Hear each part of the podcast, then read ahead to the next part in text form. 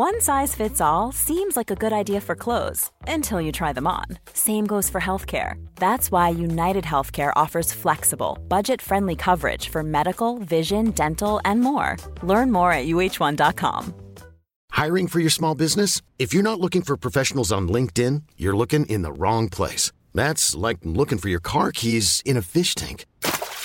LinkedIn helps you hire professionals you can't find anywhere else, even those who aren't actively searching for a new job but might be open to the perfect role. In a given month, over 70% of LinkedIn users don't even visit other leading job sites. So start looking in the right place. With LinkedIn, you can hire professionals like a professional. Post your free job on linkedin.com/achieve today.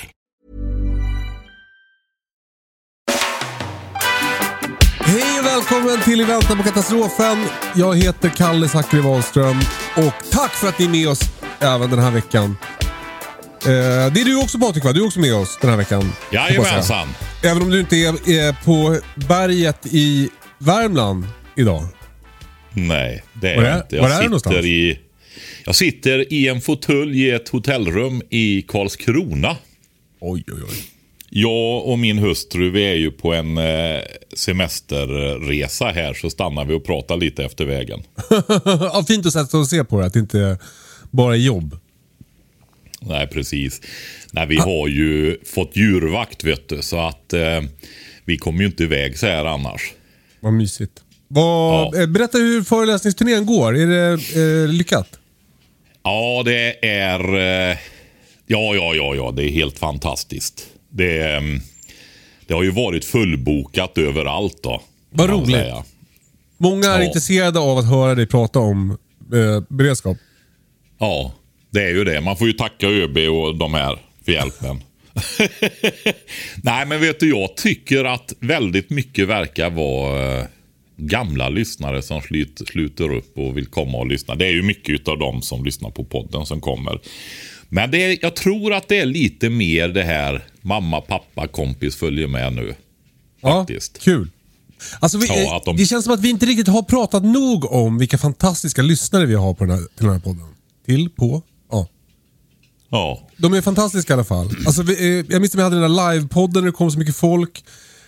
Din föreläsningsturné, utsåld, lapp på luckan i stad efter stad. Och jag som... har varit med om det här hemska med min laggård precis. Jag får också så otroligt mycket hjälp av våra lyssnare. De är så kloka, har så mycket mäktiga kompetenser. De är så generösa. Fan vad de är bra. Ja. Fan vad ni är bra, ni som lyssnar. Tack för det. Ja, precis. Ja, men du ska göra... Ja, idag är ju sista...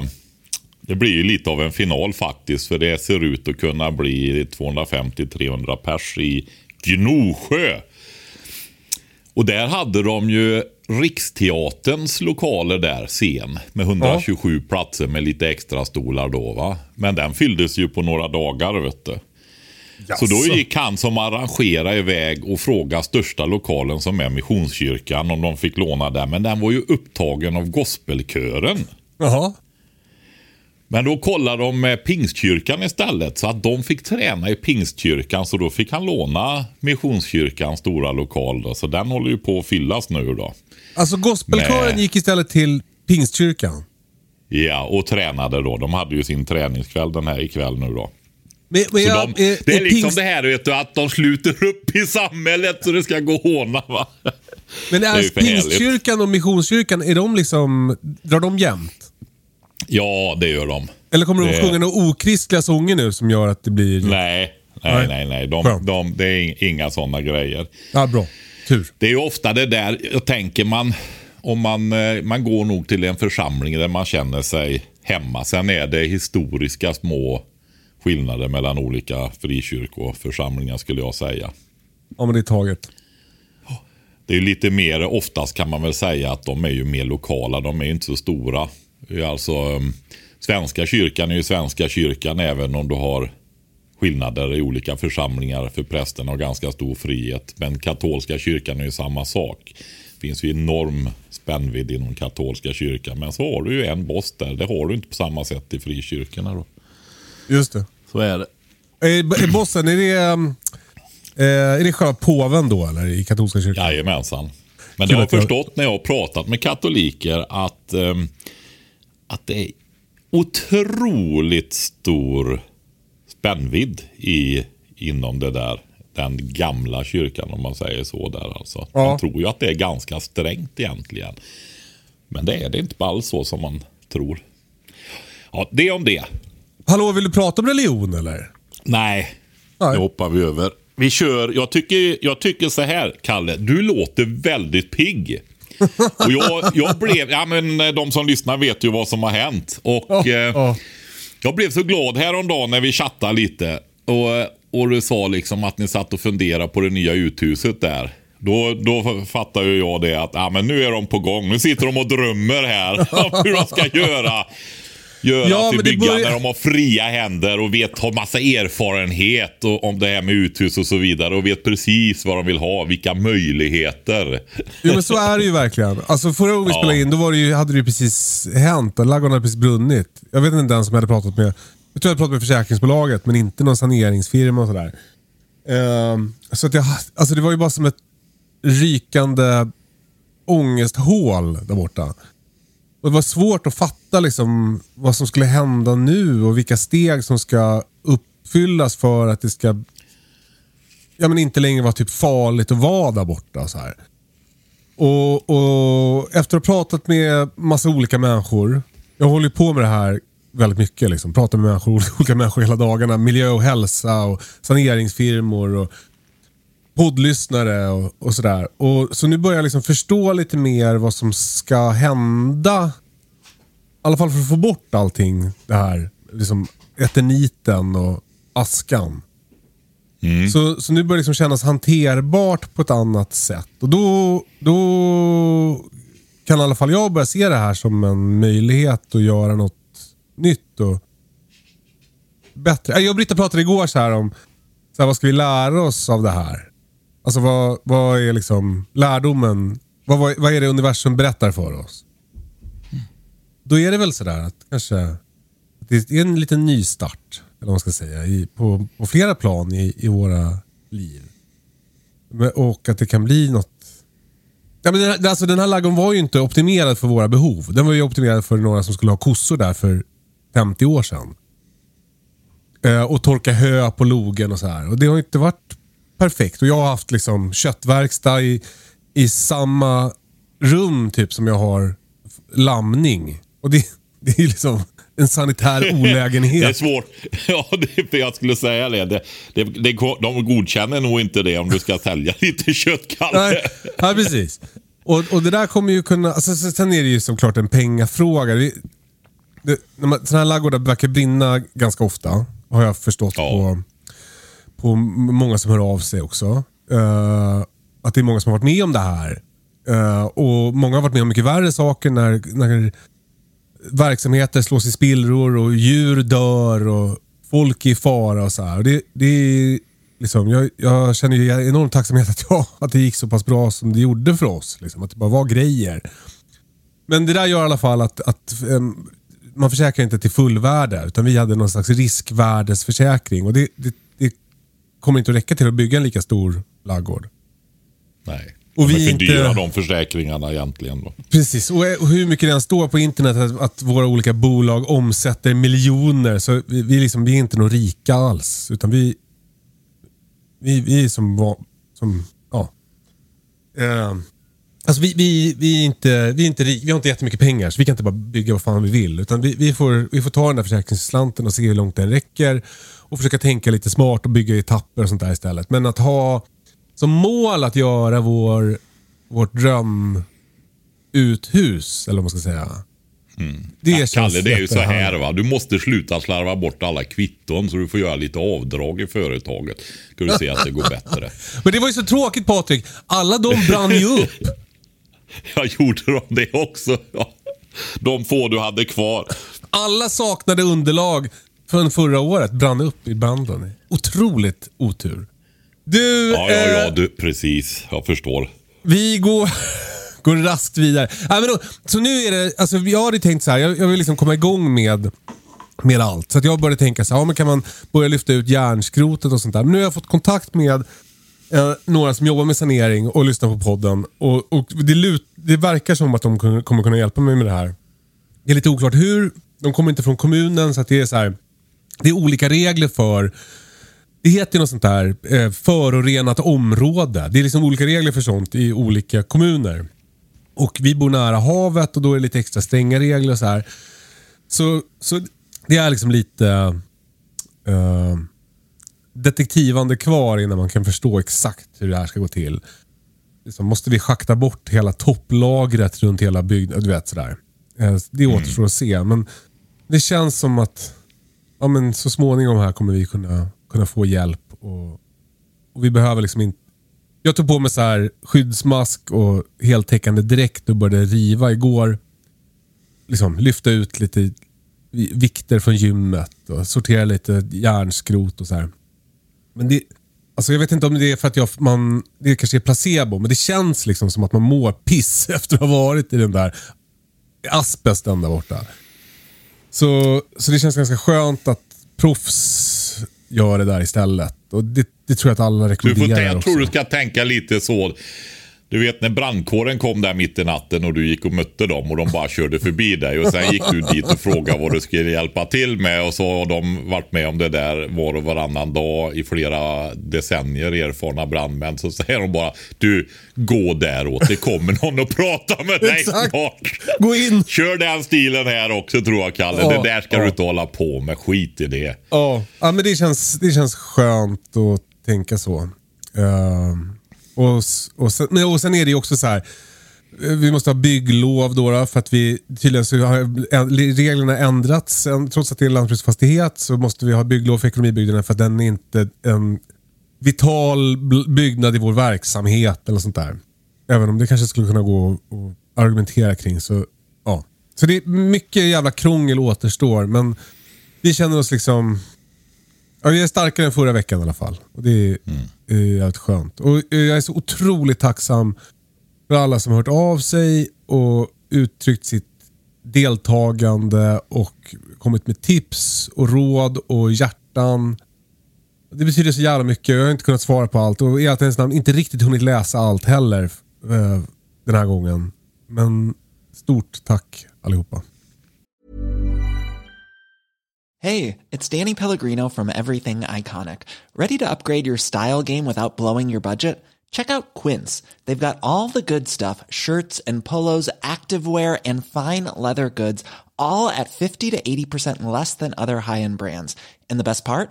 They're all about safe, ethical and responsible manufacturing.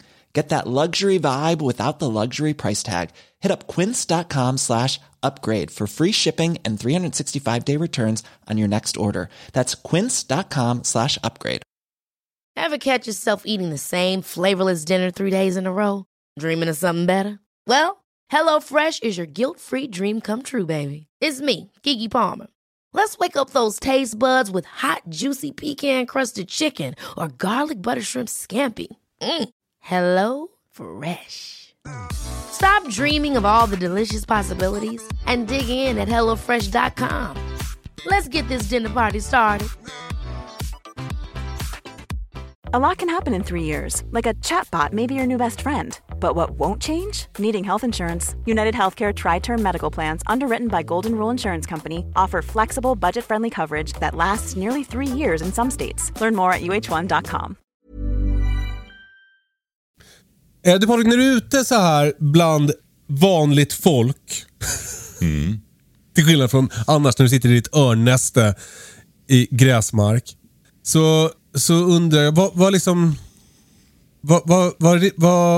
vad undrar folk? Vad reagerar de starkast på när du pratar om det här med beredskap?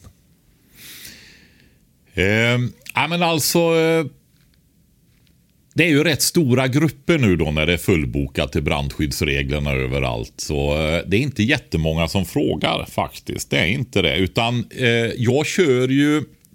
Det är ju liksom inte vilken vevradio som är bäst jag pratar om. För det går att läsa överallt. Va? Utan jag gör ju det där historiska perspektivet. När vi hade kanske världshistoriens bästa och... hur det ser ut idag, hur samhället har förändrats, så att folk får, jag brukar säga så här, Och om de inte är lätt omskakade när de går därifrån, så ska de i alla fall vara väldigt eftertänksamma, va? Så ja, är det. Ja. Men sen frågar ju, jag försöker ha frågestund efteråt också. Och nej, det är väldigt varierande från gröngödsling till annat då. Så är det. Ja. Men däremot så är det ju så här att i och med att vi inte gör det och vi får mycket nya lyssnare och så vidare, så tycker jag att vi kan ju köra en repetition på en genomgång av det här med hemskt vis, våra minnesramsa, vad man ska tänka på. Ja, bra! När man allt ifrån att packa en hemgångsväska som man har i bilen eller på arbetsplatsen eller någonting till, ja, om du vill vara självhushållande, va? Det här som man behöver tänka på helt enkelt. Vi har gjort den här hemskt vis. Ja, men exakt. För vi började för ett par veckor sedan då, när vi märkte att vi kommer väldigt mycket nya lyssnare, så började vi med någon slags uppsamling. Att vi försökte köra lite upprepning av liksom våra grundrebultar i vårt budskap. Sen kom ju den här branden emellan och det handlade lite om det. Men det är väl jättebra om vi tar ett grepp om hemskt vis, som är vår minnesramsa. Ett sätt att komma ihåg vad man behöver tänka på när det gäller beredskap. Om det så är hemma, på jobbet eller på resan. Alltså, i alla sammanhang så är det väl hemskt vis man kan tänka på. Hemskt vis är då en förkortning. Alltså det är första bokstäverna i alla områdena vi tycker att man ska tänka. Jag måste skriva upp dem nu bara så att jag säger dem utan att det blir... En minnesramsa är det, kan man säga då. Då är det först hälsa, energi, mat, skydd, kommunikation, transport, vatten, information, säkerhet. Ja. Och hemskt vis står då för hälsa, energi, mat, skydd, kommunikation, transport, vatten, information och säkerhet. Hemskt vis. Och de här kommer ju inte i någon slags prioriteringsordning riktigt, utan det här är ju en ordning för att få en minnesramsa. Men vi kan väl ändå börja med hälsa, Patrik. Vad betyder hälsa? Alltså, det är ju så här att det går ju att göra en hur lång ramsa som helst på det här egentligen, va? Men då är det ju så här att hälsa är väl kanske en av de allra bredaste. För det handlar ju liksom första hjälpen. Ja. Det handlar ju om, vi brukar ju alltid säga där också, förutom det här trauma, att hålla liv i folk till ambulansen kommer, till kunnigt folk kommer då. Det är ju liksom den här första hjälpen då, va? Det hörs ju i namnet. Men när det är lite besvärligare situation, det kanske har hänt saker och sånt också, så kan sjukvården vara belastad till exempel, inte lika tillgänglig. Det folk har dött av i alla tider mycket, det är faktiskt sår, infektioner och sådana saker. Så det man kan förstärka upp den här vanliga första hjälpenväskan med, det är ju såringöring, förband, kompresser, att sköta sår. Och det man kan tänka, de är ganska billiga att köpa kartongvis och så vidare, va? Ja. Så att det går åt mycket sånt material om man ska sköta sår till exempel. Det kan vara en grej som man utökar med då, va? Det är som man mer tänker på akut hälsa. Det där är en grej som jag har liksom tänkt på ofta, för jag är ganska dålig på att tvätta sår. Mm. Är det som först känns som ungdomlig ignorans, kanske man inte kan säga på svenska. Jag har väl också blivit bara att jag är en helt vanlig gubbe som är så här: jag behöver inte tvätta några sår, det är ingen fara. Men det har ju också gjort att jag har fått infekterade sår en handfull gånger i mitt liv, har jag behövt käka antibiotika för sår jag har haft. Och då hade du dött för 100 år sedan eller 100. För 100 år sedan har jag varit död 5 gånger av små skitsår liksom. Och det där är ju verkligen en tankeställare, tycker jag. Alltså både att man ska sköta sår, men också så här, vad fan gör man om det inte finns antibiotika? Vad otroligt sårbar man blir då. Mm. Att det är en fantastisk uppfinning.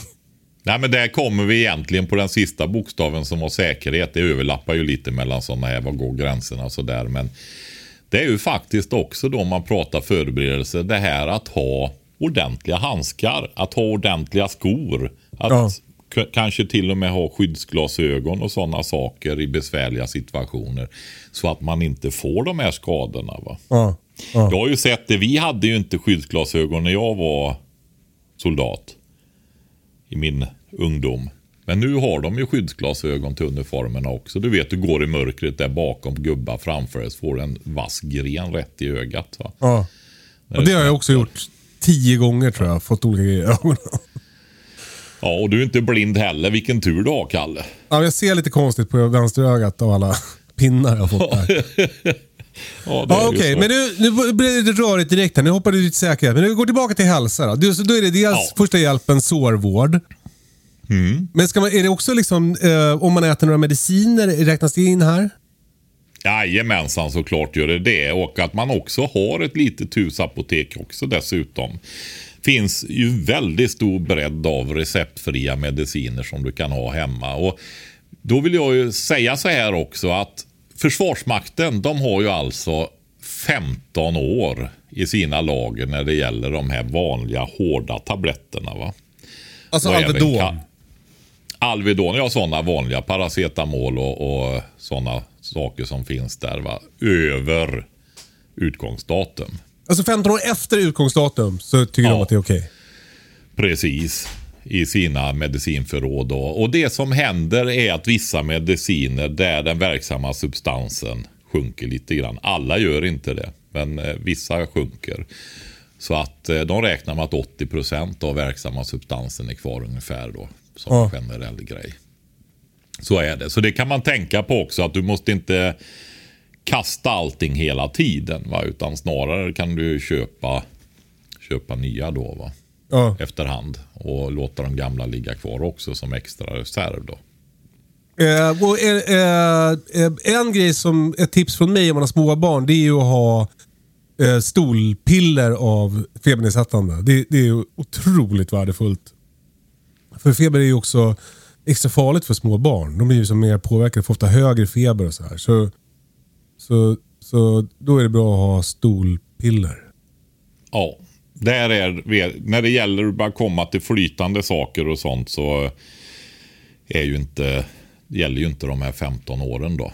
Nej. Utan det är ju torra tabletter, det är viktigt att känna till det. Just det. Ja, men taget. Okej, så det är den typen av receptfria mediciner och också antagligen receptbelagda om man äter några sådana. Ja, det är ju... Nu är de inte lika hårda längre, har jag förstått, på det här att du inte ska få köpa extra mediciner och ha ett eget lager. Det var ju kopplat mycket till pandemin för att det var problem med leveranser. Det är ju faktiskt problem med leveranser på en del fortfarande. Så är det. Det är störd marknad helt enkelt. Och det är det man läser om ganska ofta, mediciner som inte finns att ta på. Och även medicinska viktiga artiklar. Jag var någon pappa som var upprörd här och skrev just, jag tror det var stomi. Inte helt säker, kan ha varit i halsen också. Men det var en kanal in i kroppen som normalt inte är där i alla fall då. Och där gäller det att hålla hygien och byta tätningar och sånt runt om här då. Just det. Och han hade frågat just om det där då, om de behövde ha, men vi har så fina lager och så, hade de sagt. Och du behöver inte, du vet det här vanliga, du ska inte oroa dig. Sitt du där och ta det lugnt och lev ditt vanliga liv. Vi löser det här liksom så här. Ingen får bli orolig. Nej, mycket riktigt var det ju problem att få tag i de här till deras barn sen då. Så det gäller ju sådana saker också som är viktiga. Att man försöker bygga upp lager. Ja. Är hälsa även hygien? Du har allting som har med att ni ska vara bra, må bra egentligen. Då blir det hela listan här, för det är bra att ha mat till exempel och vatten och sånt med. Men vi kan väl säga så här, städ till exempel. Att du har möjlighet att hålla rent i en bostad även om inte dammsugarroboten och det här fungerar. Va? Att man har manuella borstar, svabbar, hinkar, trasor och så vidare då, det här allra mest fundamentala, så att man inte bara har en handdammsugare som sitter på väggen eller så. Så att man behöver ju kunna hålla rent, och är det till och med så att man kanske behöver vistas mer och få fler i lägenheten och sånt där, så finns det ju risk att det blir lite sämre hygien och sämre, mer stökigt där inne helt enkelt, va? Så det är viktigt att kunna städa. Du får inte glömma toaletten också. Sanitet. Ja. Hur många toaborstar har du? Fler än 3 i alla fall. Ja, vi kommer inte ihåg, men det ligger några stycken här. Ja, men så det där är liksom, det är då hälsa, och det där är någonting som man får fundera över själv vad man behöver ha i sin beredskap. Ja, men i bredare bemärkelse. Men också vill jag poängtera att där finns ju också den mentala hälsan finns ju med här, va? Just det. Och i det här bildskärmsunderhållningsvärlden och det här som vi lever i nu, jag tänker mycket på barn och sånt också med spel och sånt där, så kan det ju vara så att det inte är självklart att man lyckas upprätthålla de här bildskärmarna med batteribankar och sådana saker över tid, utan det kan vara så att det är bra att ha lite brädspel, kortspel och sådana saker också liggande i hyllorna. Ja. Jag brukar säga det, en evakueringsväska utan kortlek, det är ingen riktig evakueringsväska. Nej, ja, men exakt. Och så kunde spela väntia. Ja, precis. Men då måste ju också hälsa inrymma att liksom ta hand om sin mentala hälsa innan krisen är framme, och ta hand om sin fysiska hälsa nu, alltså träna och sådär. Det kan man också lägga in, absolut. Och det där är också så att, ja men alltså, man kan till och med dra det dithän. Det här har jag nämnt när de har tagit upp frågor under föreläsningarna här, hur man ska göra med människor som nästan blir arga på dem om de bara pratar om detta, va? Just att man till och med kan höra att folk säger att nej, men om det blir så illa, då vill inte jag vara med mer helt enkelt, va? Ja, det där är en ganska vanlig grej. Den där, du känner igen det också. Det sättet att prata är ganska vanligt på internet. Alltså att man har den där, alltså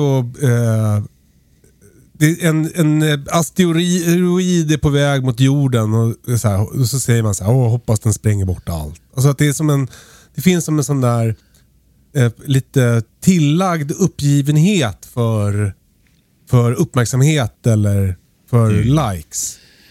Jo, nej, men det är ju en av de här destruktiva grejerna som är i vår tid nu, en av många, just det här destruktiva mot människorna, va? Den finns där, ett hat mot mänskligheten som är mycket märklig egentligen, va? Ja. Det är ju jättedestruktiva krafter kan man nog säga utan att tveka, men det här var ju mer riktat mot sig själv. Och när du tog upp detta med mental, fysisk hälsa och så vidare, då är det ju så här att det är ju väldigt sorgligt när människor säger så, för att om de inte har sina shopping dopaminkickar och ser den här serien på kvällen och har allting bekvämt och lättillgängligt och så, inte behöver fundera så mycket, så har de inget mer som är värt att vara kvar för. Och det är ju väldigt, väldigt torftigt då, va?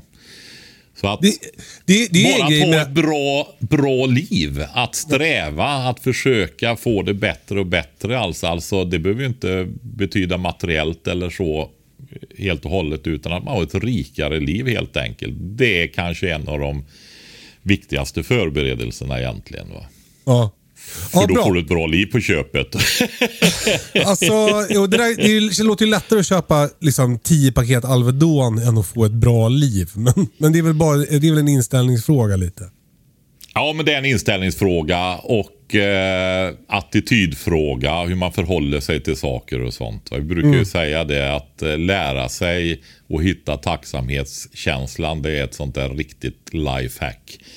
Men när man lär sig att vara tacksam, då kommer glädjen automatiskt, va? Så, ja, men bra. Men då, nu har vi kommit till första bokstaven, Kalle. Okej, kanske blir 2 avsnitt detta. Det var 30 minuter. Ja, vi får rappa upp, Patrik. Nu lär vi oss av det här. Okej, 2, energi. Det är inte mat då, för den kommer ju sen. Utan energi har med el att göra. Ja, du kan ju vidga det till ved också om du vill. Alltså, och gasol. Du behöver ju energi. Ja, gasol, precis. Diesel. Det finns ju energi i många former då. Det beror det på vad applicerar man regeln på. Är det den där hemgångsväskan? Ja, men då kanske det är 2 eller 3 extra AA-batterier till pannlampan, va? Ja. Se till att hålla igång den. Är det de där 7 dagarna som staten har bett oss om, ja, men då kanske det är en kraftigare batteribank eller någonting som det har, och en liten solcell att ladda den med kanske, om det är rätt tid på året, va? Mm. Då kanske det är att se till att ha en reservdunk till bilen. Ja. Också så att du kan använda bilen för att ladda. Alltså bilen är ju så mycket, det är så där när vi har det är så vardagligt med bilar, och vi har det ju runt omkring oss, men bilen är ju en helt fantastisk resurs egentligen, så länge du har bränsle i den, va? Ja. Har du inte bränsle i den, ja, då kan den ju vara ett vindskydd och en förvaringsplats. Poddstudion funkar ju ganska bra som också. Ja, precis. Ja, precis. Nej, men har du bränsle till den så har du ju oftast radio. Du har ett elverk i form av generator och batteri, så du kan ladda utrustning och sånt. Skaffar du dessutom en inverter som gör om 12 volt batterilikström till 220 växelström, så kan du köra mindre apparater. Har du en kraftigare bil som du har, så kan det ofta vara lite, i vissa bilar så är det lite kraftigare generator och sånt där som orkar med lite mer faktiskt. Ja. Jag vet inte vad du har i din, men de kan ofta ladda lite mer då, lite större bilar, va? Men så även på den här bokstaven så får man tänka liksom från det lilla till det stora. Alltså från... Ja, men precis. Och när du kommer upp i småbrukar, självhushållarenivå, då har du ju ved. För det, du vet, en vänner till mig, de har ju ved. Nu har de skickat, eller en nära vän som bor en bit ifrån. Nu har han nog bara lite drygt två års vedförbrukning, för han har gett bort till bana. Ja, mäktigt. Ja, men det är ju så, va. Och solceller och allting, va. Så att det finns mycket aspekter på att man helt enkelt tittar över vad har jag för energibehov här, va. Mm. Vad är det jag behöver hålla igång för någonting? Så det handlar ju om att hålla värme i en bostad till... och lära tonåringar att ladda telefonen på natten så att de har batterier på dagen. Ja, till exempel. Ja. Okej, då går vi vidare. Ja. Tänk vad skönt energi gick så snabbt. Då kommer vi till M, alltså hem. Och det är mat. Ja.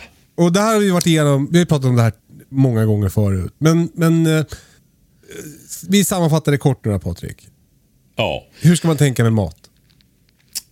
Det är ju så här att när man börjar med beredskap så är det så, man äter ju en elefant bit för bit, va. Man kan ha jättehöga ambitioner, men man bygger det successivt. Alltså först bygger man upp, nu börjar jag använda den här som faktiskt staten använder, som jag inte förstod förrän jag var hos kustbevakarna där nere i Falkenberg, va.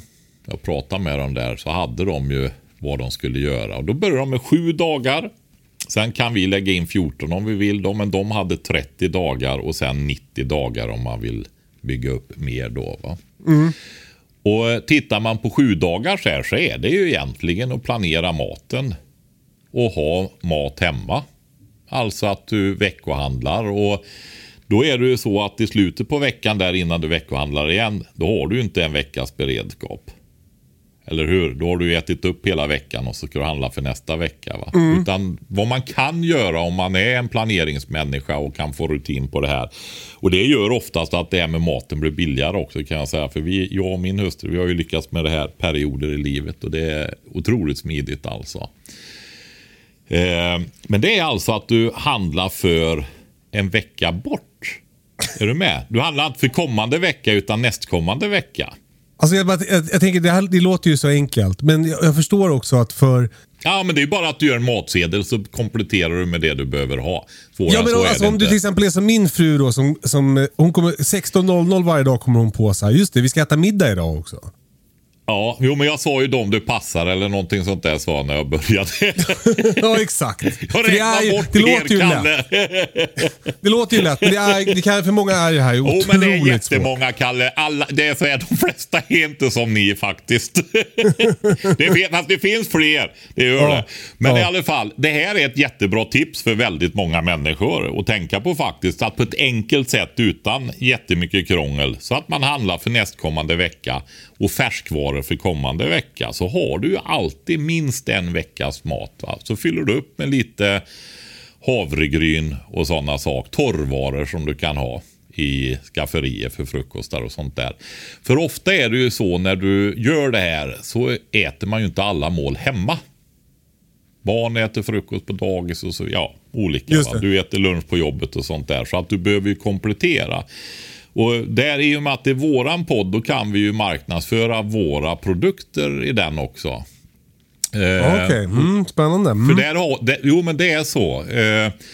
De är inte alls dumma, våra produkter nämligen. Dels det är ju paketerade i lådor. Och det gör ju då att vi kan ge hyfsade priser på dem, för man köper en del. Men det är ju mjukkonserver. Preppbox.se då. Preppbox.se heter ju vårt kommersiella företag då. Eller det heter det inte, men varumärket är Preppbox.se. Där finns mjukkonserver och så finns det frystorkat då. Frystorkat, det är ju liksom 25-30 år hållbarhet på dem att ställa. Och de är i stora burkar. Så där blir det väldigt lågt portionspris jämfört med att köpa de här portionspåsarna då. Men det gör ingenting om du öppnar en burk, för den håller ändå i flera år om du ställer den på ett torrt, mörkt ställe. Gärna svalt också. Mm.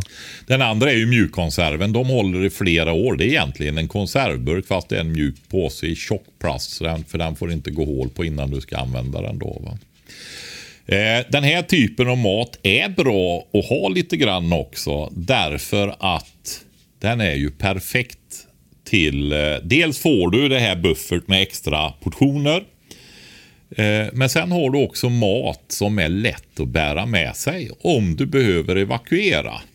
Just det. Framförallt mjukkonserven här då, så är det ju så. Den är ju vattnet redan i, så den går också att äta direkt utan att värma upp den egentligen, va? Men det eftersträvar att värma upp och äta varm mat. Speciellt alltså jag har ätit ganska många kalla sådana där när jag jagat. Och det är ju... Alltså det är mer för att man inte ska liksom ramla omkull för att man är så hungrig. Den är väldigt mycket godare än varm. Det är en del av den strapatsrika upplevelsen. Ja, exakt. Ja, men precis. Vi har ju de här lådorna. Vi säljer de här lådorna och det tycker vi är ett skitsmidigt sätt. Alltså, om man är kanske inte en sån som kan handla till nästa veckas mat. Så här, då är det lättare att klicka hem en sån här låda och då vet man att då har man sitt på det torra. Om man det är så här, Kalle, det är ju en anekdot. Jag tror inte du kommer ihåg det. Men det var ju så att det var de som kontaktade oss för ett samarbete, Outmills, som levererat till Försvarsmakten och NATO och så vidare, va? De har haft enorm tillväxt. De är en av de som har gynnats de senaste åren, kan man väl milt sagt säga, va? Men en vecka innan de kontaktade oss, då köpte jag, för jag ville ju ha sån här mat hemma också. Då köpte jag tror jag köpte över 100 frystorkade påsar. Det var ett misstag, Patrik. Ja. Du brukar alltid säga så här att man ska handla idag för att priserna kommer att gå upp. Men i det här fallet så var det fel. Ja, så var det. Men om man nu tycker liksom att de här lådorna är för dyra och det känns jobbigt att handla en vecka i förväg. Jag kommer då här med ett tips. Och det är om din hjärna funkar lite som min, så att om du har tomteblåshjärna som brinner väldigt intensivt väldigt korta stunder. Frammar till lite. Exakt. Då är mitt tips så här: köp 5 kilo pasta idag. Och sen nästa gång du kommer på det så köper du 5 kilo till. Och sen nästa gång du kommer på det så köper du 25 kilo salt. Alltså liksom spontant, fast ganska mycket. Efter vi hade spelat in något avsnitt nu för några veckor sedan, då klickade jag ju hem 250 kilo salt på internet. Så kommer ju det hem till mig bara. 250 kilo salt. Vi pratar om en nybörjare nu, Kalle. Ja men vad fan. Ja men det jag menar är väl bara så här, alltså nu, du söker skit om sånt där salt för något avsnitt sedan också. Alltså sånt man köper i affären. Men en sån där liten enkiloslåda i affären kostar ju 8 kronor. Köp 10 sådana bara. Alltså om du orkar bära. Eller om du inte orkar bära det. För det där är också som en grej som jag och min fru, jag glömmer bort lite när jag ber henne köpa. Jag skriver så här: preppköp salt. Och då kommer hon hem med 3 paket. Och då tänker jag så här, varför köpte hon inte 20 paket? Men då är det att hon tycker att det är jobbigt att bära tungt. Och det fattar jag så här. Så men då får vi bara köpa oftare. Eller klicka på internet. Men att nu då när du hör det här, pausa podden och gå in på liksom kolonialvaror.se eller vad man nu handlar såna här grejer. Gör det med en gång. Och så köp hem någonting, vad som helst. Krossade tomater om du inte konserverar själv. Så har du det sen. Så behöver du liksom inte... Eller förlåt, gå in på Preppbox.se och handla där nu. Kalle, äntligen. Världens sämsta marknadsförare. Ja, okej. Ja, vi får göra så gott vi kan, Kalle. Det var mat då. Men det är samma, jag vill det är säga samma en där sak också. Till, jag vill säga en sak till när det gäller mat då.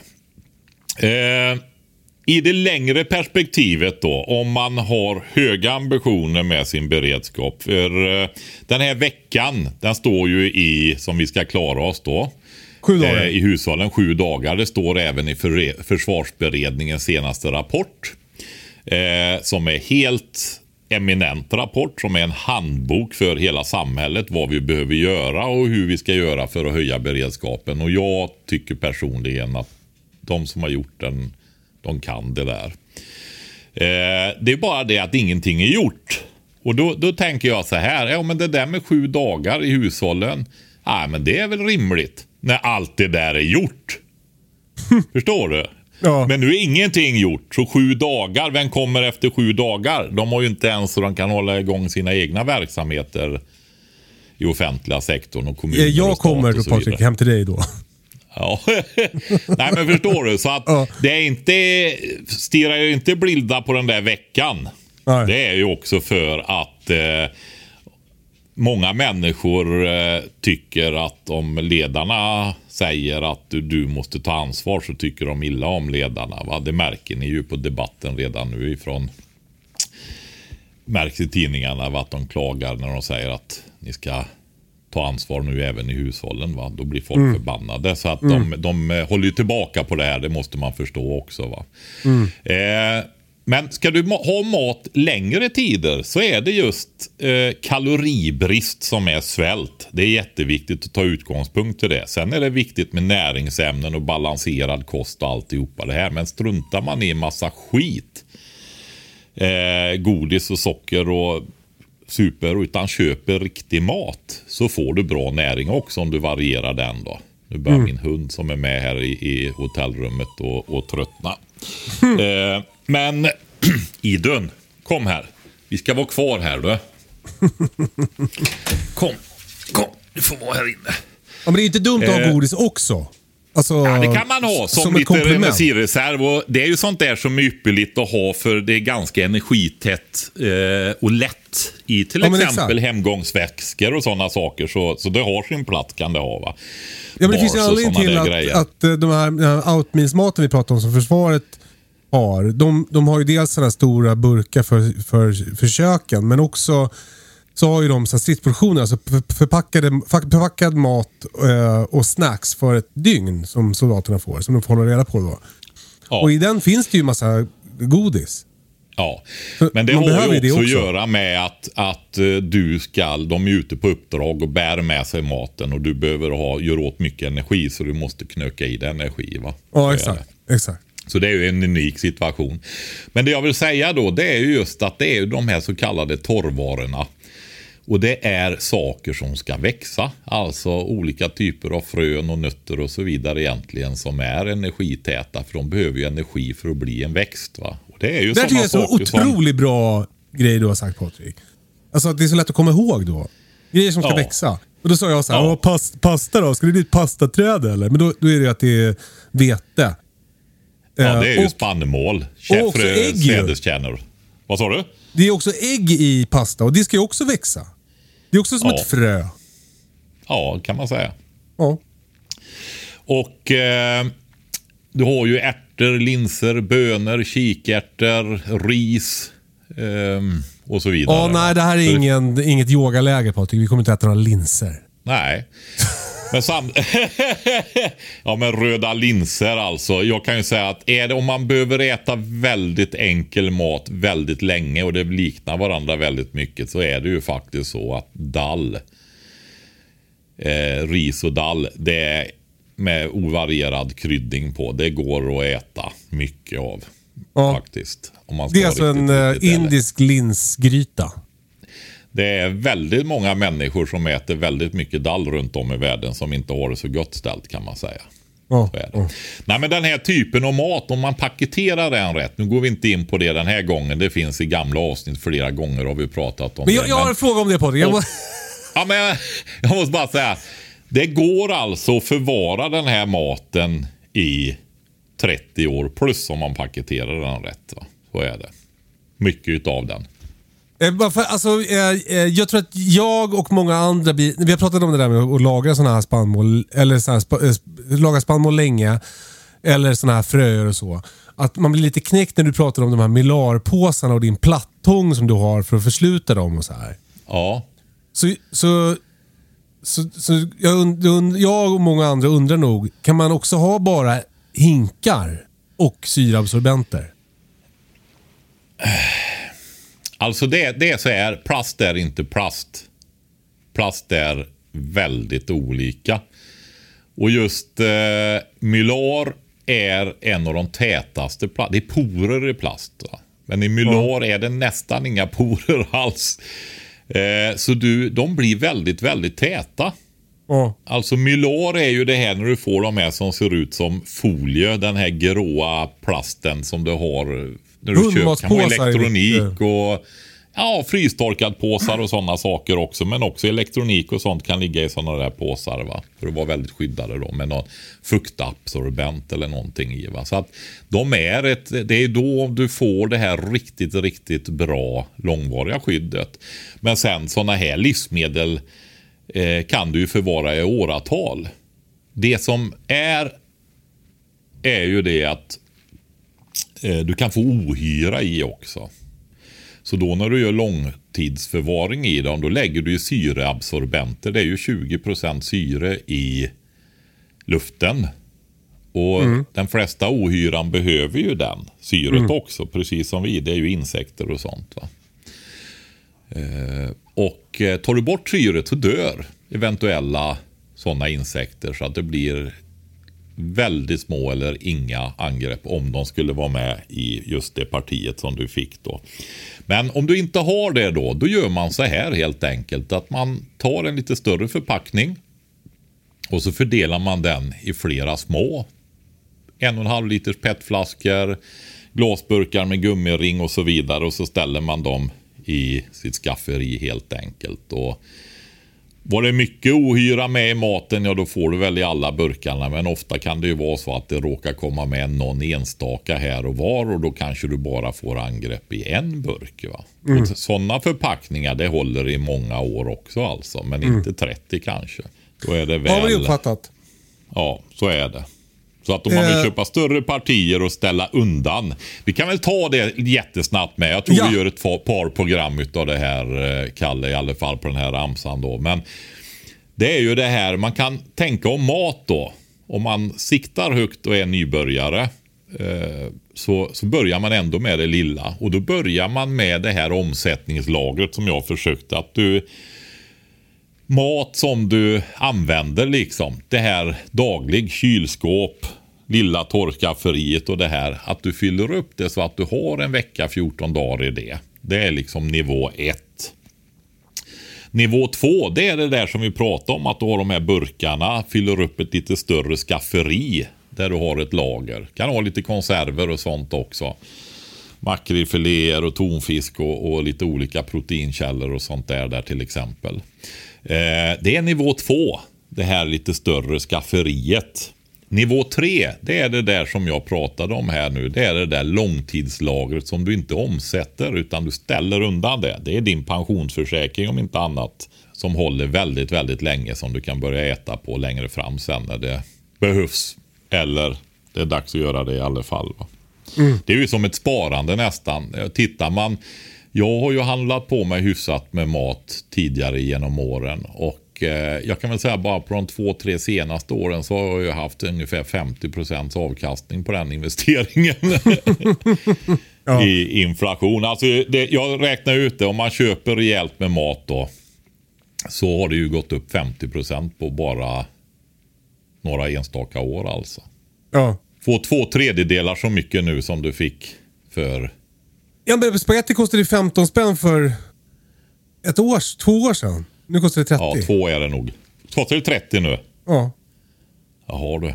Ja, det är otroligt. Det är ändå... Alltså det var inte det här jag trodde att jag skulle bli när jag... Stod i VIP-rummet på Berns 2003. Att jag skulle sitta i en podcast och prata om spagettipriser. Prisuppgångarna på spagetti. Ja, jag hade kanske sett framför mig hur jag var en lite coolare 40-åring. Men här är vi och vi får göra det bästa av situationen. Men Kalle, ja. Du lever ju i din värld där, i din bubbla med din umgängeskrets.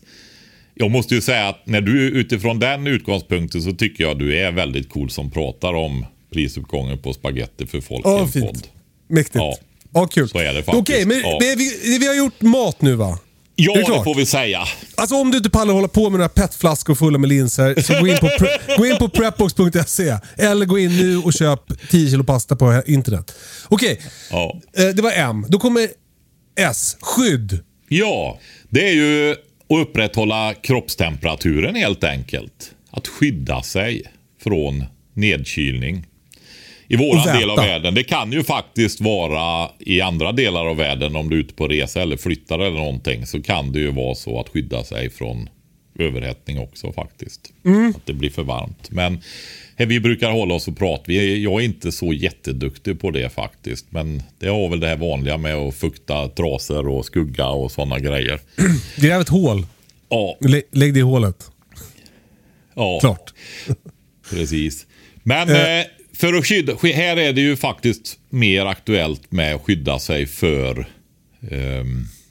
att bli nedkyld. För det är så att sjunker din kroppstemperatur, alltså allmän nedkylning, ja men det är ett par grader i princip va?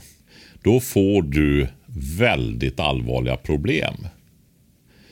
Då stänger alltså funktioner i kroppen, slocknar, de stängs ner. Och då alstras det mindre värme i kroppen, så då blir du ju ännu kallare va? Då genereras inte den här kroppsvärmen. Så du får en nedåtgående spiral. Och du blir väldigt omdömeslös. Dum i huvudet kan man väl säga rakt ut då. Det är många som är redan. Jo, men det blir värre, Kalle. Ja, och tänkte jag. Ja. Det är så här att det som händer sen också då lite efter det är att du blir medvetslös. Och sen dör du. Ganska fort alltså. Och det där hostar inte igång av sig själv där, utan i det läget när folk får de här symptomen neråt, de har ramlat i isvak eller vad som helst, försökt gena över en åva och blir nedkylda fort. Det man får göra då, det är ju dels få dem torra i den situationen som jag beskrev nu, men sen är det alltså att du får värma personen med din kroppsvärme. Det är gemensam sovsäck och man får plats 2 eller med täcken och filtar över och krypa ner och värma långsamt upp. Man får aldrig lägga en sån person bredvid en eld till exempel, för då tar man livet av dem va? Alltså för att det går för snabbt? Ja, långsam uppvärmning med 1 eller 2 andra kroppar alltså helt enkelt, som är det bästa i det läget då när man inte har annat att tillgå då. Okej. Ja. Värmefiltar och allt möjligt finns ju, men det får inte vara för snabbt alltså, det är jätteviktigt i det där. Och sen ska man inte hamna där heller, utan skydd det är ju verkligen kläder.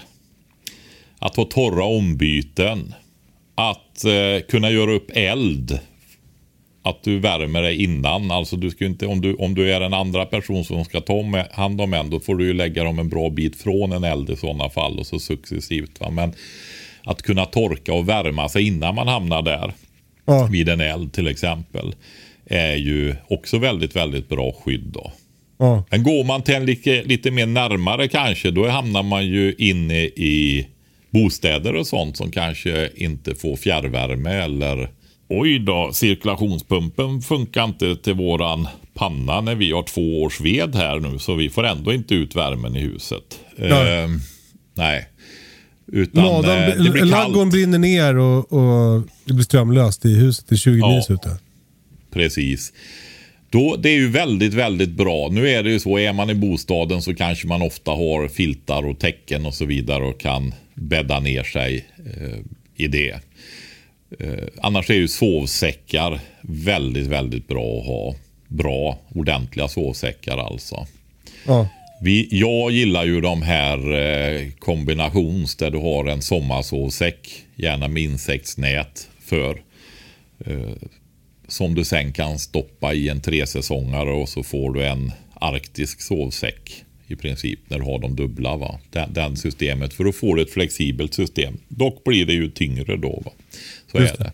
För det är också väldigt, väldigt skönt att ha med sig om du behöver lämna din bostad, evakuera. Då har du i alla fall en sovutrustning, så du kan, har du en liten ett överdrag till den där sovsäcken med, så kan du nästan lägga det och sova under en gran vad som helst egentligen, va? Ja. Och de här sakerna, de går ju att köpa begagnade. Annars blir det väldigt, väldigt dyrt. Det går att komma över för runt 1000-lappen, dryga 1000-lappen, ett komplett sånt system med överdrag och allting begagnat. Men och en del bostaden så har vi också pratat om det där med att bygga kojor. Ja, och då inte vilka kojor som helst, utan inne i huset. Exakt. Ja.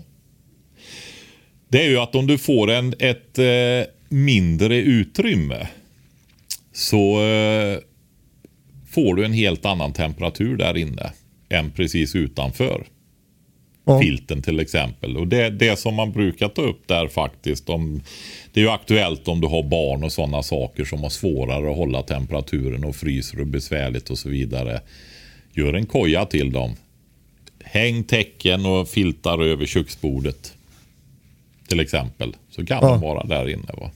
Eller barrikadera er i ett rum. Ja. För då kan era kroppar tillsammans jobba för att värma upp det utrymmet. Ja. En vuxen människa är 80-100 watt. Så 4 vuxna människor är ju som ett mindre elelement alltså. Ja.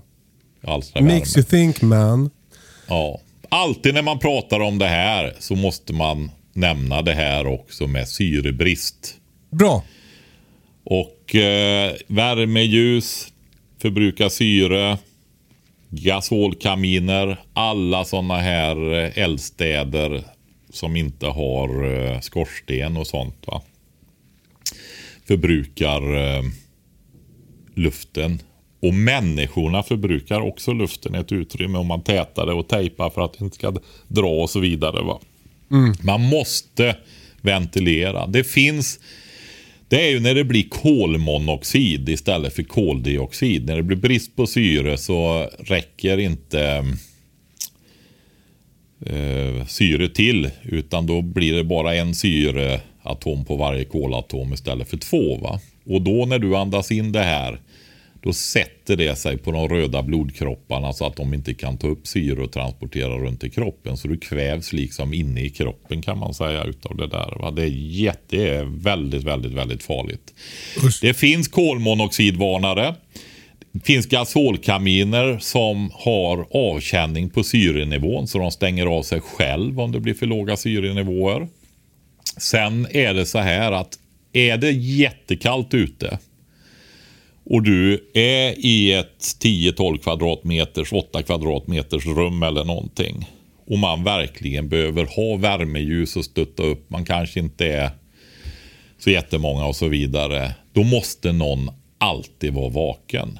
Alltså det här är ju sånt som kommer att hända om det blir en väldigt allvarlig situation lite längre, va? Att det kommer att ligga folk döda i rum och sånt där och på olika ställen, va? Berättade inte du en gång om att det var så i USA under en av de här snöstormarna eller vad det var på östkusten? Jag minns inte, jag berättade så mycket. Ja, nej men alltså att ja, men folk som inte tänker sig för, och de fryser och så är de trötta och det är besvärligt och så lägger de sig, så vaknar de aldrig mer. Va? Nej, nej. Symptomen på kolmonoxidförgiftning, det är egentligen att man börjar tro att man har fått influensa, kan man säga, till att börja med. Va? Lätt huvudvärk och så vidare. Så det är första varningssignalen. Sen blir det där värre helt enkelt, så du kan få kraftiga kräkningar och alltihopa det här, va. Och då gäller det att öppna dörren och fläkta och fönster allt väldigt fort och allt, för annars dör man ganska snart, va. Mm. Har inte vi pratat om det där med vilket bästa sättet att få in syre i ett rum? Är det att öppna mycket kort stund eller ha lite öppet hela tiden? Det är kraftfulla korta vädringar är. Om du tänker efter, så är du i ett rum så värms ju saker i rummet upp. Väggar värms upp, allting, möbler och allting värms ju upp och har en temperatur också. Och har du så att du ventilerar hela tiden, då kyler du ju ner hela tiden. Men byter du ut luften snabbt i ett rum, då hinner det inte kyla ner allting, va, utan då ligger mycket av den ackumulerade värmen kvar i rummet då.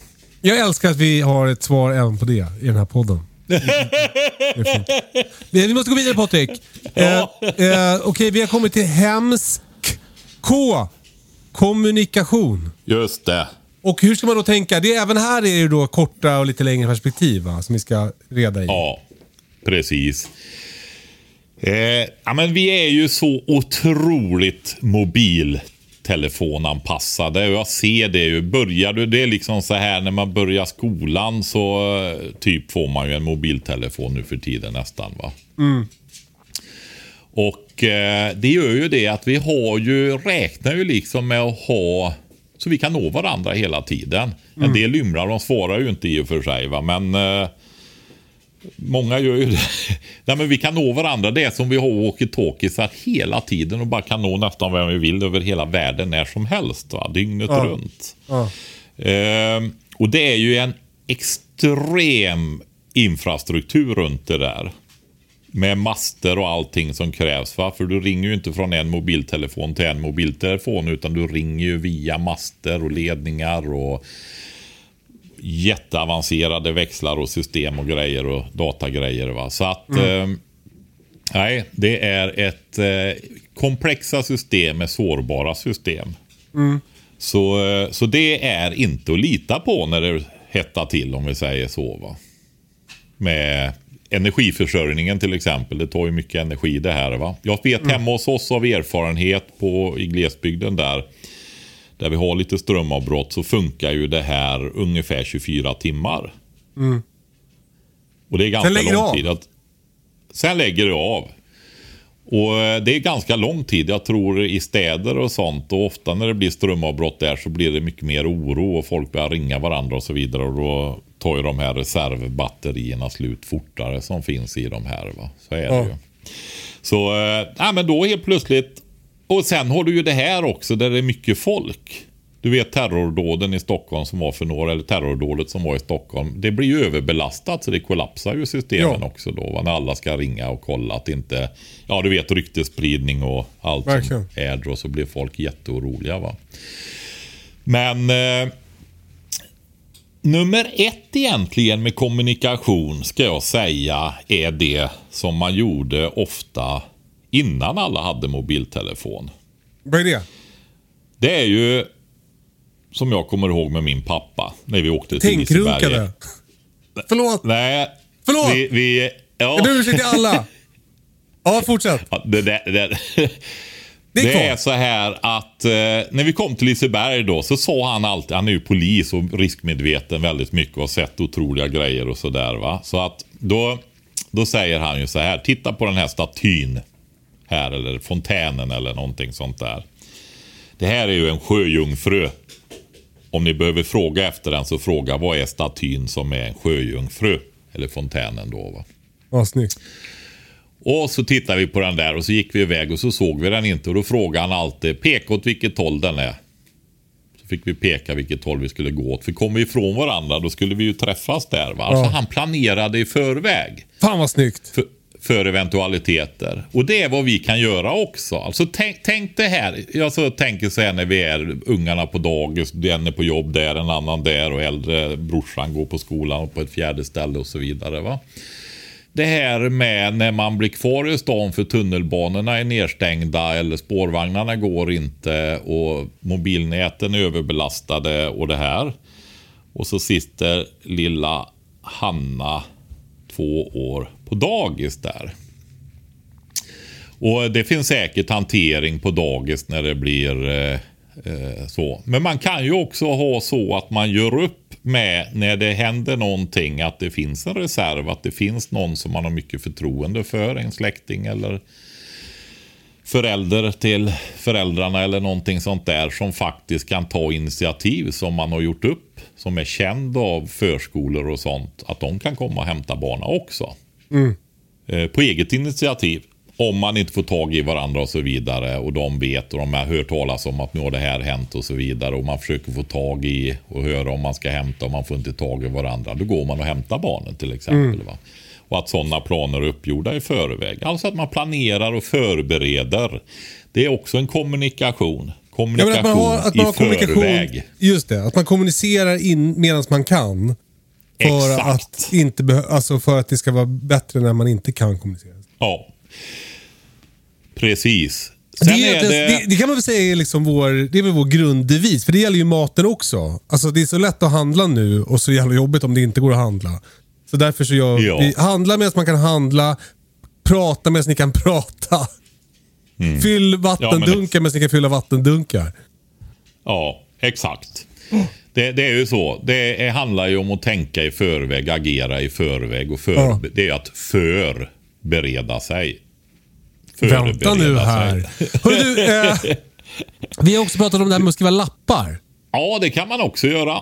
Det är ju så om man har en överenskommelse men sen kan man inte hålla den, men då kanske man kan lämna en lapp på stället. Och att ha då liksom förbestämda platser där man ska kolla efter en lapp till exempel. Ja, så går det att göra. Men sen vill jag lyfta sådana här grejer som enkla gamla saker att kommunicera. Budkavle. Ja, det finns. Och vårdkasar och så vidare finns ju också då givetvis. Men jag tänkte inte riktigt på dem då. Jag tänkte på sådana saker. Jag har ju varit på segelfartyg och seglat och sånt där när jag var ung. Då har de ju visselpiper och ger signaler och skickar. De kan variera tonerna i de här underbefälen och sånt där som står och leder. Däcksförmännen kan man säga då och så, va. Och sen har de ju en vällingklocka. De slår glas och sådana saker. Och håller reda på vaktbyten och sådana saker där med den där, va? Mässingsklockor. Mm.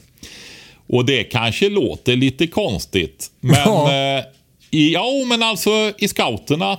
Jag är ju scoutledare också för barnbarn och deras kompisar där, va? Och där har alla fått en visselpipa. Så när de går iväg, då har vi gjort upp så här att visslar jag en gång i visselpipan, då ska de svara en gång. Blåser jag 2 gånger i visselpipan, då ska alla återsamlas till mitten. Och den där visselpipan, nu har jag ganska bra röstresurser då. Alltså, men alla har ju inte det. Du får läsa ett skämt, så börjar du skratta, då vet alla var du är någonstans. Ja, precis.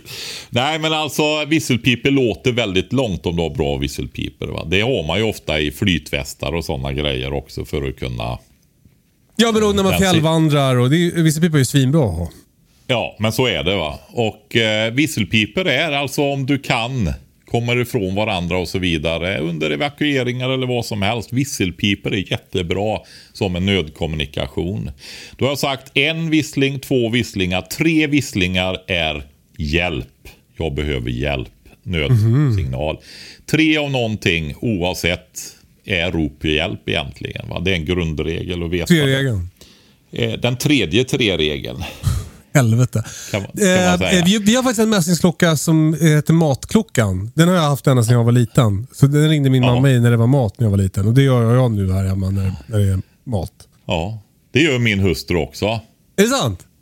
Jajamensan, vi har en som hänger utanför ytterdörren, en liten som man slår in när det är mat. Det gör vi även på kurser och sådana saker. Ja. Nu är lunchen serverad. Ja, men det funkar skitbra. Barnen lär sig ju det där också. Alltså det är som ett...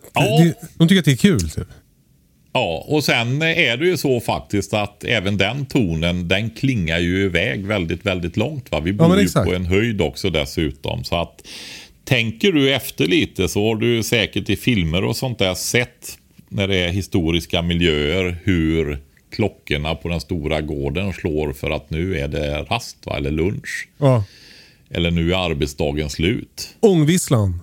Ja, den fanns också då lite senare under industrialismen då, va? Men sen hade du ju också där brandlarmet, men slår väldigt kraftigt i vällingklockorna då, eller de här stora. Det var ju även kyrklockorna då, där kunde det verkligen bli alarm då om ryssen kom eller dansken kom eller något sånt där, va? Det känns som att vi måste prata om walkie-talkies också innan vi går vidare. Den moderna lite grann. Nej, men just det här med kommunikation, alltså att det behöver ju inte vara de där superdyra jättekomplexa grejerna, därför att det går att koppla på enklare saker också där, bara att man tänker på det, va? Det finns ju licensfria radioapparater som faktiskt olika prisklasser från några enstaka hundralappar och så upp till några tusen som går att köpa i de här teknikkedjorna som finns, va? Och jag brukar säga det, tänk om ni måste evakuera, bor i en tätort, det är mycket folk, det är jätteoroligt, folk är stressade och så vidare, det är trångt och så kommer ni ifrån varandra. Mm. Jag kommer till lilla mässingsklocka. Ja, exakt. Nu bröt du in det här spänningen som jag målade upp där, så då är det ju redan sabbat. Ja. Men jag faktiskt jobbade på småskolor och sånt i början, första halvan på 90-talet. Så jag har alltså varit med om att få gå ut med en sån där klocka och ringa in efter rast med klocka på skolgård. Så är det. Nej, men ni är där och det är trångt och helt plötsligt så ser ni inte varandra längre. Tänk då bara kunna trycka in knappen. Var är du, älskling? Mm. Ja, jag är här borta vid hörnet på huset. Och skillnaden med sådana här maskiner är att de pratar med varandra istället för att prata med en mast. Och sen exakt. Du är helt oberoende inom situationstecken, alltså det kan ju vara störningar och saker och sådana där grejer, va? Men du är inte beroende av master, växlar, datasystem, alltihopa, utan de sänder ju från apparat till apparat. Du behöver se till att apparaten är hel och att du har batterier i den, va? Den är laddad. Och att ni har snackat igenom vilken kanal ni ska välja, eller det beror lite på vad ni har för apparater för sig. Ja, men det är nog väldigt få apparater som inte har varierbara frekvenser, va? Man måste ju vara på samma. Mm. Ja, för om man jagar så är det ganska vanligt att man har sån här radio hemma. Alltså det är kanske jaktradio då. Det har man för att kommunicera när man är i skogen. Och det där börjar som sakteliga försvinna. Det finns ju liksom, i alla fall i mindre jaktlag så går man mer och mer över till att chatta istället. Men när det blir snabba lägen så där, då är det ju väldigt skönt att ha radio. Så vi har det fortfarande. Men det känns som att det är på väg bort. Men när vi snackade om det här någon gång när vi startade podden, då så var jag ändå, jag behövde ändå jaktradio. Men köpte jag 2. Så, så då har man liksom ett sätt att kommunicera med varandra. Och de där är alltid laddade i min bil. Så om då telefonet skulle vara nere och jag behöver, eller någon behöver lämna gården, så kan vi fortfarande kommunicera. Och de där räcker ju typ 2. Det beror lite på vilken terräng det är. Öppet så räcker det ju fan. Mm. Ja, men det som är med den... Ja, de frekvenserna som vi pratar om här, det är ju VHF, UHF. Very high frequency och ultra high frequency är det. Och de då kunde man kalla det frequency och high frequency istället för very high frequency och ultra high frequency. Ja, det är det. Och HF då, high frequency, det är ju kortvåg det. Så det här är ju och kortvågen då, där behövs det ju licenser på de flesta. Det finns ett som ligger i gränslandet på 10 metersbandet där, 28 megahertz. Det är det första kortvågsbandet, och det är där då de här CB-radio, det som lastbilschaufförer och taxichaufförer och sånt hade väldigt mycket för då.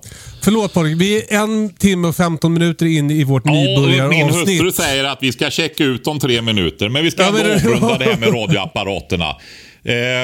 Det är så att de kan studsa vissa tider och så, och då får du milräckvidd. De går upp i atmosfären och studsar ner, va? Så man kan höra på varandra. Och det är det som gör att du kan sända med en kortvågsradio med rätt utrustning över hela jordklotet egentligen. För den studsar runt i atmosfären då. Va? Men de här små radioapparaterna då, de skickar en linje. Är det ett berg i vägen så får man inte kontakt.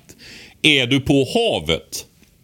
Det är ju de här, marinradio är ju också VHF. Ja, då sätter man ju, om man segelbåt så sätter man ju antennen i toppen på masten, va? Ja. För då kan du segla under horisonten, men masten står ju upp lite längre ovanför horisontlinjen. Så då kan du hålla kontakt på längre avstånd.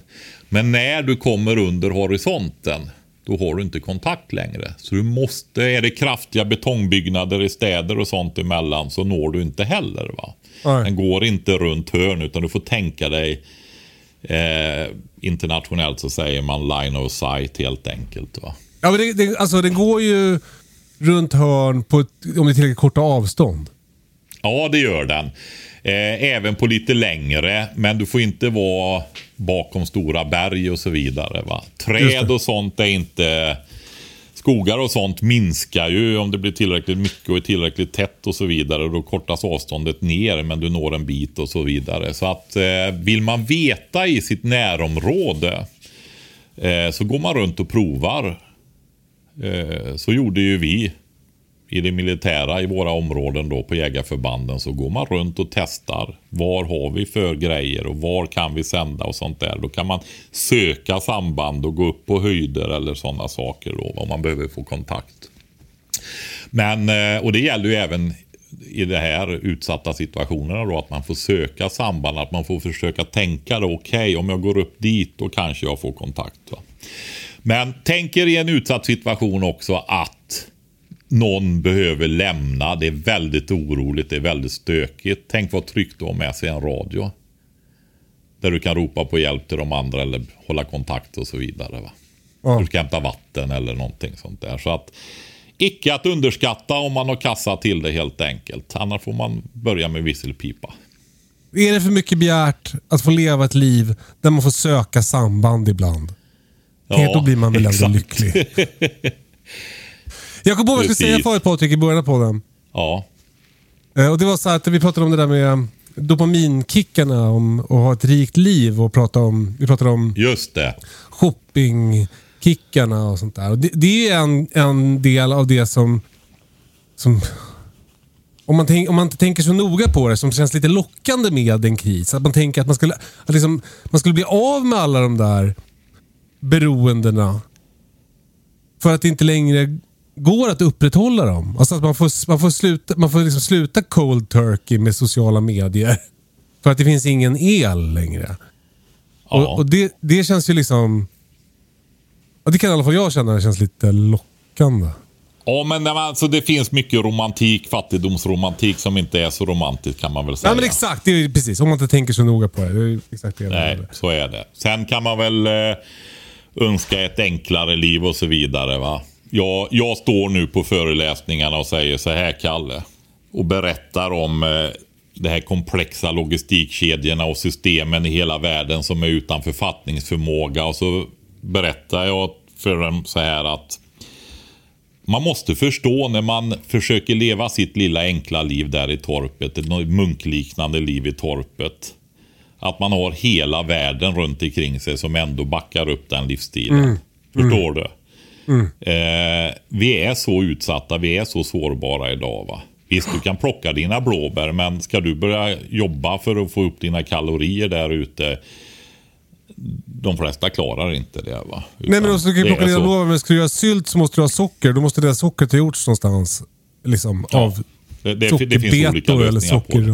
Men du Kalle, innan vi lägger av nu så ska vi inte glömma av att vi har en sponsor också idag som heter Valostore. Åh, snyggt Patrik. Tack. Med en jättefin rabattkod. Alltså Valostore är ju våra kompisar som... Första gången jag träffade dem, det är för 10 år sedan. Då hade de en lokal i Björkhagen utanför Stockholm.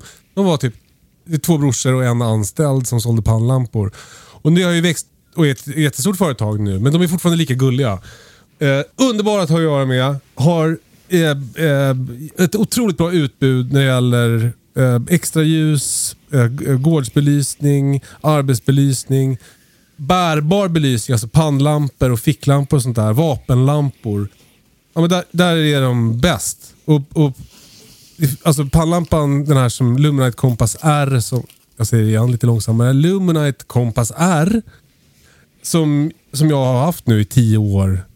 Den har uppdaterats några gånger. Men det är den bästa pannlampan. Alltså det är inget kul att hålla på med pannlampor längre. För att det är den här som funkar.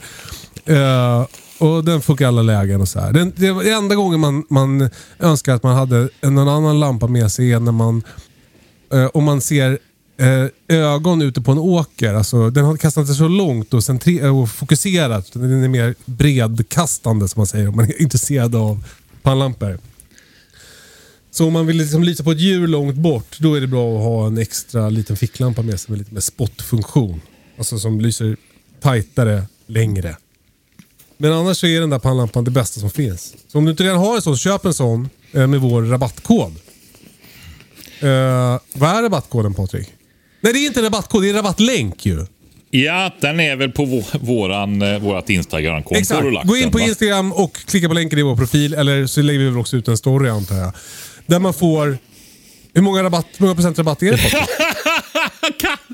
Alltså jag går här och packar nu. Har de straffavgifter om man inte checkar ut? Nej, i men tid? Det tror jag är lugnt, Patrik. Det behöver du inte oroa dig för. Ja, det är det. Jag är inte så van att bo på hotell, vet du. Men hur mycket rabatt är det? 15%? 15% är det, va? Kolla inte jag det sist när du sa att det var 10. Ja, i alla fall, ska du köpa något som lyser eller powerbanks eller batteriladdare, alla sådana där grejer, det har Valostore och de är toppen. Och nu har alltså 15% att stå också. Så det finns väl egentligen ingen anledning att inte gå in, klicka på länken och köpa lite olika grejer. Då så stöttar du podden också, antar jag. Ja, ja, då kommer ju de tillbaka och sponsrar fler gånger om det blir bra. Så är det ju. Alltså det är lite knäckande att vi inte gjorde hela hemskt, Patrik. Nu blir det hemskt idag. Ja. Alltså det må ju vara hänt. Men det nästa vecka blir det då tvis. Ja, precis. Alltså det är en pedagogisk mardröm det här. Det kunde inte blivit sämre. Ja, men... ja. Vi får försöka rädda upp situationen då, Kalle. Tack för idag, Patrik. Tack för att du tog dig tid på din föreläsningsturné. Och tack Kalle för att du tog dig tid under den här laggårdssaneringen. Nu ska jag ringa till Miljö- och hälsaförbundet i Haninge. Det ska bli lite kul. Ja, jag ska säga en grej till innan vi lägger på då. Ja. Det har hänt en rolig grej, Kalle. Va? Företagen börjar ringa till mig. Nej. Jo. Vad säger de då? Nej, men alltså, det är ju inte bara det att jag får mer jobb. Utan grejen är ju hela missionen här och höja beredskapen. Och jag har ju stört mig mycket på det här. Politikerna bara pratar om företag och institutioner och myndigheter och alla ska förbereda sig. Men om folk inte kan lämna sin familj, om hushållen inte funkar, vem ska komma till Renhållningsverket då? Och sköta det där fast det står reservelkraftsverk där för 1,5 miljoner och sånt där, va? Mm. Så nu ringde det en vd med 80 anställda på ett kommunalt energibolag. Så sa han så här: du, kan du komma och hjälpa mig med mina anställda här? Jaha. Jag har lyssnat på podden en vecka nu och jag fattar ju det liksom att vi håller på här och gör massa planer. Men om inte de har ordning hemma kan de inte komma hit, sa han. Perfekt, gud vad bra. Ja, men då... Det där är, jag fattar inte att man inte pratar om det. Tipsar de om hela samhällets grundberedskap börjar med att hushållen är förberedda. Hur ska du ha det hemma när du lämnar barn och kärestan? Och går ut och löser dina uppgifter för att upprätthålla samhället som vi alla är så beroende av. Så det är faktiskt jättehäftigt att vi börjar nå fram där också. Kul! Ja, men som sagt, tipsar de om Preppbox? Det är ju en väldigt bra företagsjulklapp. Vi är väldigt länge till jul nu, inser jag. Det är som det är. Okay. Sen är det en sak till som vi behöver säga innan vi lägger på, i och med att det är nybörjarprofil idag. Ja. På Preppbox.se köper man en Preppbox, då följer det med ett antal A4-or, sammanfattning av den här Hemskt vis, listor och grejer. Mm. Så man har något att utgå ifrån som sätter igång tankeverksamheter och så vidare då, när man ska börja och fundera i de här banorna. Det är ju en checklista, det är, alltså man bara kan bocka av. Ja, precis. De här listorna finns också att få utan att köpa en Preppbox. Va? Genom att anmäla sig till nyhetsbrevet. Ja, vi sa aldrig det, Kalle, men vi har gjort så. Nej, men om du anmäler dig till nyhetsbrevet så får du ett mejlsvar, och där har du pdf-filer då med de här listorna och det, va? Mm. Men sen sitter vi ju i slutarbetet på en rätt ambitiös, måste jag säga, lite ödmjukt ändå, beredskapsskola. Ska vi säga överambitiös, Patrik? Det får du säga om du vill, Kalle. Nej, men alltså, den är också kostnadsfri. Och då kan man föranmäla sig till den. Jag tror det är 12 000 eller något som anmält sig redan, Kalle. Alltså jag tror att det är mer. Är det ännu mer nu? Ja, jag tror att det är ännu mer. Så det är därför jag berättar ju på turnén om den där här också nu då. Ja. Som liksom ett sätt att få mer hands-on. När jag har skrämt upp dem där. Vad ska jag göra nu då? Ja, då kan du gå till den här beredskapsskolan där. Det är ju jättebra då, Patrik. Men vi måste bara se till att vi levererar den här skolan nu också. Precis. Gå in och anmäla er till den här skolan. Den börjar snart. Men man kan också anmäla sig efter den har börjat. För man följer en egen takt. Och så. Det är via e-post och den är gratis. Så preppos.se är adressen. Gud, nu har jag skorna på mig och ryggsäcken på ryggen här. Fan, kan vi få följa med när du checkar ut, Patrik? Nej, jag har en bit att gå. Det blir långtråkigt. Okej. Okay. Ja. Det hade varit kul att höra. När de skäller på mig, menar du? Är det du vill höra i podden? Exakt. Nej, men du, vi säger så nu, Kalle, så får du jobba vidare, så ska jag åka till Gnosjö. Lycka till, Patrik. Tack för att ni lyssnar på podden, och mejla hej@katastrofen.se om det är något.